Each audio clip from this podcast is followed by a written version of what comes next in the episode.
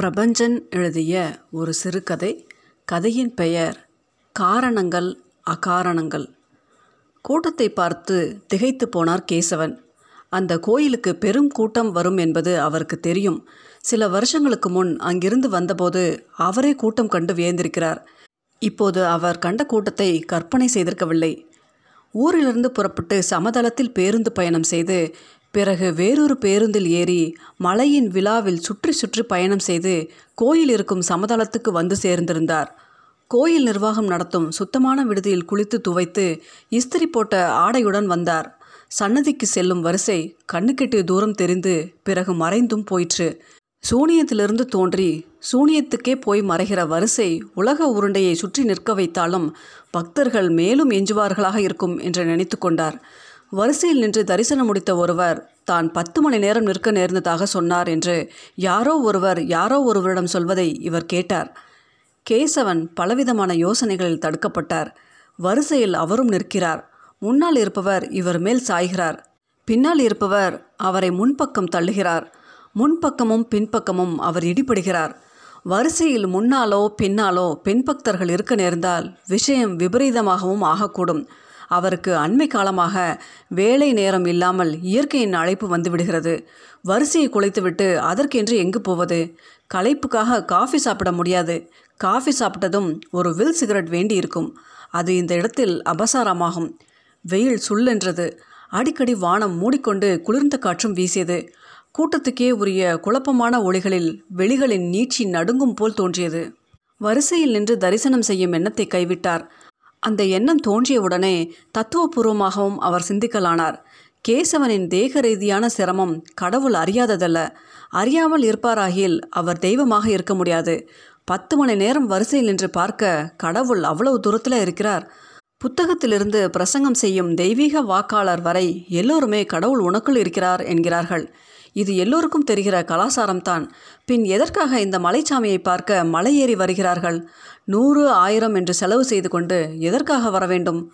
பயணம் பண்ணுவதில் மக்களுக்கு இருக்கும் உள்ளார்ந்த ஆர்வமாக இருக்கக்கூடும். புது புது இடங்கள் புதிய காட்சிகள் புதிய முகங்கள் காணும் அவாவாக இருக்கலாம்.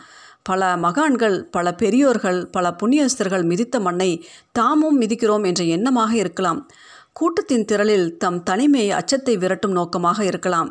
இருண்ட ஒளிபுகா காடுகளில் வாழ நேர்ந்த காலத்தின் சதா நிகழும் உயிர் சத்தை மரணம் கையெட்டும் தூரத்திலேயே நின்று மருட்டிய பயத்தை வென்றதன் கொண்டாட்டமாக இம்மலை பயணத்தை அவர்கள் மேற்கொண்டிருக்கலாம்.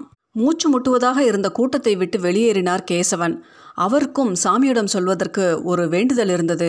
சொந்த வேண்டுதல் இல்லை. அலுவலக ப்ரமோஷன் போன்ற சமாச்சாரங்கள் இல்லை. அவர் காரணம் என்றும் முழுதாக சொல்ல முடியாது. அவர் காரணம் இல்லை என்றும் சொல்லிவிட முடியாது. ஒரு இக்கட்டான நிலைமை. நேற்று முன்தினம் அவர் சொந்த ஊருக்கு புறப்பட வேண்டி இருந்தது. அழகர்குளம் பேருந்து நிலையத்துக்கு போய்தான் அவர் ஊருக்கு போகும் பேருந்தை பிடிக்க வேண்டும். வழியில் அதை நிறுத்தி ஏறிக்கொள்ளலாம் தான். உட்கார இடம் கிடைப்பது என்பது சாத்தியமில்லை. நின்று கொண்டே ஏழு எட்டு மணி நேரம் பயணம் செய்வது என்பதை அவர் நினைத்து பார்க்க முடியாது. அதற்கான உடல் தெம்பை இழந்து பல காலம் ஆகிவிட்டிருந்தது. மேலும் அது இரவு நேரம். ஆகவே பேருந்துகள் புறப்படும் அழகர் குளம் நிலையத்துக்கே போய்விட முடிவு செய்தார். நேரமும் அதிகமில்லை. ஒன்பது மணி வண்டியை பிடிக்க ஏழரை மணிக்கு புறப்பட வேண்டும். இரண்டு வண்டிகள் மாறி அழகர் குளத்தை எட்டரைக்குள் சேர்ந்து விடலாம். அவரும் ஏழு மணிக்கு புறப்படும் நோக்கத்தோடு தான் ஆறரைக்குள் குளித்து முடித்து ஆயத்தமானார். அந்த நேரம் பார்த்து மூர்த்தி வந்து சேர்ந்தார். அவரும் ஒரு பிரச்சனையுடன் வந்திருந்தார். அவருடைய மாமனாருக்கும் புகழ்பெற்ற இருதய நோய் நிபுணர் சத்யானந்திடம் நேரம் குறித்து சந்திக்க வேண்டியிருந்தது. கொஞ்சம் அவசரம் என்றார் மூர்த்தி. முந்தின நாள் இரவு மூச்சு திணறலில் அவரால் உறங்க முடியாமல் ஆகிவிட்டிருந்தது. சத்யானந்த் கேசவனுக்கு மிகவும் வேண்டியவர். தொலைபேசியில் அவருடன் பேசி நேரம் வாங்கி தர வேண்டும் என்று மூர்த்தி கேசவனிடம் கேட்டுக்கொண்டார் நீண்டகால நண்பர் மூர்த்தி. அறிமுகமே அற்றவராக இருந்தாலும் கூட இதை அவர் செய்வதுதான் முறை. கேசவன் சத்யானந்துக்கு தொலைபேசி செய்தார். அவருடைய துணையாளர் சுசீலா தான் எதிர்முனையில் கிடைத்தார். சுசீலா டாக்டர்கிட்ட ஒரு அப்பாயின்மெண்ட் விஷயமா பேசியாகணுமே. சில நிமிஷங்களுக்கு பிறகு சுசிலா மீண்டும் பேசினாள். கேசவன் அழைப்பை டாக்டரிடம் அவள் சொன்னாள். டாக்டர் ஒரு அவசர நோயாளியை கவனித்து கொண்டிருந்தார். முடிந்ததும் அவரே கேசவனை அழைப்பார். ஆக கேசவன் காத்திருக்க வேண்டிய நிலைமை ஏற்பட்டது. நேரம் கடந்து கொண்டிருந்தது. அவர் இரண்டு பேருந்துகளை பிடித்து பேருந்து நிலையம் போக முடியாது. மூர்த்தி அவருடைய மாமனாரின் இருதயம் பற்றி பேசிக்கொண்டிருந்தார் பொதுவாக மனித இருதயங்களின் செயல்பாடு அவற்றின் அருமை பெருமை பற்றியெல்லாம் மூர்த்திக்கு சொல்ல ஏராளமான தகவல்கள் இருந்தன. நெட்டில் அவர் இது பற்றித்தான் அண்மை காலங்களில் அதிகமாக ஆராய்ந்து கொண்டிருப்பதாக சொன்னார். டாக்டர் ஃபோன் செய்தார். விஷயத்தை கேட்டுக்கொண்டார். நேரமும் அளித்தார். நல்லது மூர்த்தி மாமனாரை டாக்டரிடம் அழைத்து போங்கள். எல்லாம் சரியாகிவிடும். நான் ஊருக்கு கிளம்புகிறேன். மூர்த்திக்கு இதயம் பற்றி தான் அறிந்தவைகளை இன்னும் எடுத்து சொல்ல வேண்டியிருந்தது.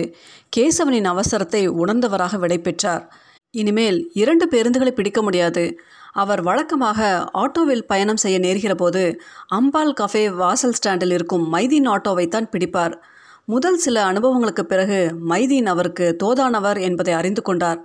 அனாவசியமாக ஊரை சுற்றி காட்டுவதில்லை அதிகமாக கேட்பதில்லை அடாவடித்தனமும் அவரிடம் இல்லை. காத்திருக்க சொன்னால் முகம் சொலிப்பதில்லை எல்லாவற்றுக்கும் மேலே மனித மதிப்பை புரிந்தவராக இருந்தார். தன்னை கடந்து செல்கிற அல்லது குறுக்கே வருகிற எவனையும் வைகிற பழக்கமும் அவரிடம் இல்லை. ஒரு வகையான சிநேகமும் அவரிடம் ஏற்பட்டிருந்தது. ஆகவே ஓட்டலில் காஃபி சாப்பிட்டுவிட்டு ஆட்டோ பிடித்து ஊருக்கு போகலாம் என்ற எண்ணமுடன் பையை எடுத்துக்கொண்டு புறப்பட்டார். உணவு விடுதி சுவரை ஒட்டி நிறுத்தி வைக்கப்பட்டிருக்கும் அந்த ஆட்டோ இல்லை. மைதீன் சவாரி போயிருப்பார் என்று கேசவன் நினைத்து கொண்டார். அவர் நிற்கும் இடத்துக்கும் அழகர்குளம் பேருந்து நிலையத்துக்கும் ஆட்டோ சத்தம் எண்பது ரூபாய் ஆகும். மைதீன் அதை அடைந்தால் கேசவனுக்கு சந்தோஷமாக இருக்கும். வேறு ஆட்டோக்காரர் நூறு ரூபாய் கேட்பார். வெளியூர்காரர் என நினைத்து இருநூறு ரூபாய் கூட கேட்ட ஆட்டோக்காரர்களும் உண்டு. ஆட்டோக்காரர்களில் பேருந்து நிலையத்துக்கு வெளியே நிறுத்திவிட்டு காசை எடு என்பவர்களும் இருந்தார்கள். வெளிப்புற வாசலுக்கும் உள்வாசலுக்கும் சுமாராக ஒரு பரலாங் தூரம் இருந்தது. பயிற்சுமையுடன் அந்த தூரம் நடப்பதில் இப்போதெல்லாம் கேசவனுக்கு சிரமம் இருந்தது. சுரத்தில்லாமல் காஃபி குடித்துவிட்டு தெருவுக்கு வருகையில் மைதீன் ஆட்டோ அதன் இடத்துக்கு வந்து நின்றது. பஸ் ஸ்டாண்டுக்கு போகணுமே மைதீன் என்றார் கேசவன். அழகர்குளம் ஸ்டாண்டுக்கா சார்? ம். ஐயோ ஒரு காலேஜ் ஸ்டூடெண்ட்டை ஏற்றிக்கிட்டு வரணும் சார். அவங்களுக்கு பாஷை தெரியாது. என்னை நம்பி ஏறுவாங்க. எட்டரை மணிக்கு வரையன்னுட்டேன் என்ன பண்ணுறது கேசவனுக்கு முகம் தொங்கி போயிற்று. பரவாயில்ல நான் வேறு ஆட்டோவை பிடிச்சுக்கிறேன். அவருடைய குரல் அவருக்கே சுரத்தில்லாமல் ஒழித்தது சார் கேட்டு வரலைன்னு சொல்லக்கூடாது. மணி என்ன சார் இப்போது எட்டேகால் ஆகுது. போய் திரும்ப முக்கால் அவர் ஒன் ஹவர் ஆகுமே சார். மைதீனை அந்த சூழலில் நிறுத்தி இருக்கக்கூடாது தான் மைதீனின் ஆட்டோவில் பேருந்து நிலையம் போனால்தான் பிரயாணம் சௌகரியமாக இருக்கும் என்பது போன்ற பாவனையை அவர் ஏற்படுத்தியவராக இருந்தார்.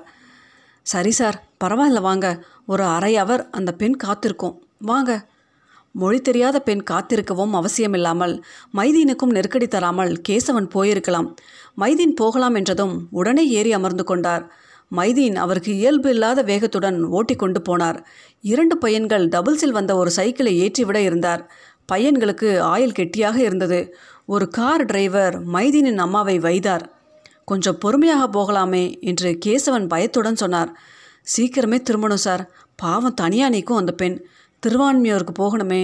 பேருந்து நிலையம் வந்து சேர்ந்து பணத்தை எண்ணாமலேயே சட்டைப்பையில் போட்டுக்கொண்டு சீறிக்கொண்டு புறப்பட்ட மைதீனை ஆட்டோவை பார்த்து கொண்டு நின்றார் கேசவன்.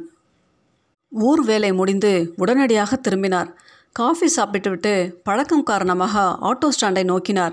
மைதீன் வண்டி இருண்ட இடத்தில் வேறு ஒரு ஆட்டோவும் டிரைவரும் இருந்தார்கள். கேசவனை பார்த்ததும் அந்த டிரைவர் தானாகவே முன்வந்து செய்தியை சொன்னார். தெரியுமா சார்? பஸ் ஸ்டாண்ட் சவாரியை இறக்கி விட்டுட்டு திரும்பும்போது ஆக்சிடெண்ட் ஏற்பட்டு சார். மைதீன் ஆஸ்பத்திரியில் தான் இருக்கான். நேரம் ஆக ஆக மலையில் கூட்டம் அடர்த்தியாகி கொண்டிருந்தது. மனிதர்களை உராய்வதும் இடித்து கொள்வதும் சங்கடமாக இருந்தது. அத்தனை பேரும் ஏதோ ஒன்றினுக்கு காரணமாகி தான் காரணம் இல்லை என்று ஒப்புதல் பெற்றுக்கொள்ள வந்தவர்கள் போல தோன்றியது. மலையிலிருந்து சமதளத்துக்கு வந்து மீண்டும் ஒரு பேருந்தை பிடித்து ஊர் திரும்பிக் கொண்டிருந்தார். மைதீன் விபத்துக்குள்ளானதுக்கு தான் காரணமா அல்லது யார் காரணம்? அவர் அழைத்து மைதீன் வந்தார். வேறு வேலை இருக்கிறது என்று அவர் சொன்னதும் வேறு ஆட்டோவை பிடித்திருக்கலாம் அவர். மனதளவில் மைதீனுக்கு நெருக்கடி தந்திருக்கிறார் அவர். மூர்த்தி புறப்படும் நேரம் பார்த்து வருவானேன். அந்த நேரம் பார்த்தா டாக்டரிடம் அந்த அவசர நோயாளி வர வேண்டும். எல்லாம் எழுதி வைத்தது போல் நடந்து கொண்டிருக்கிறது. அவர் பேருந்தை பிடிக்கக்கூடாது என்பதற்காகவும் ஆட்டோ பிடித்தே விரைய வேண்டும் என்பதற்காகவுமே சந்தர்ப்பங்கள் உருவாக்கப்பட்டன போலல்லவா இருக்கிறது. நான் இந்த ஊருக்கே மாற்றலாகி வந்திருக்கக்கூடாது இந்த ஏரியாவுக்கே வந்திருக்கக்கூடாது இந்த துறையை எடுத்து படித்திருக்கக்கூடாது வலைகள் வலைகளாக அவர் தன்னை உரித்து கொண்டே போனார். நான் பிறந்திருக்கவே கூடாது என்ற இடத்துக்கு வந்து சேர்ந்தார். கேசவன் தலையை குலுக்கி கொண்டார். பேருந்து எதை பற்றியும் கவலைப்படாமல் போட்டு வைத்த சாலையில் போய்க்கொண்டே இருந்தது.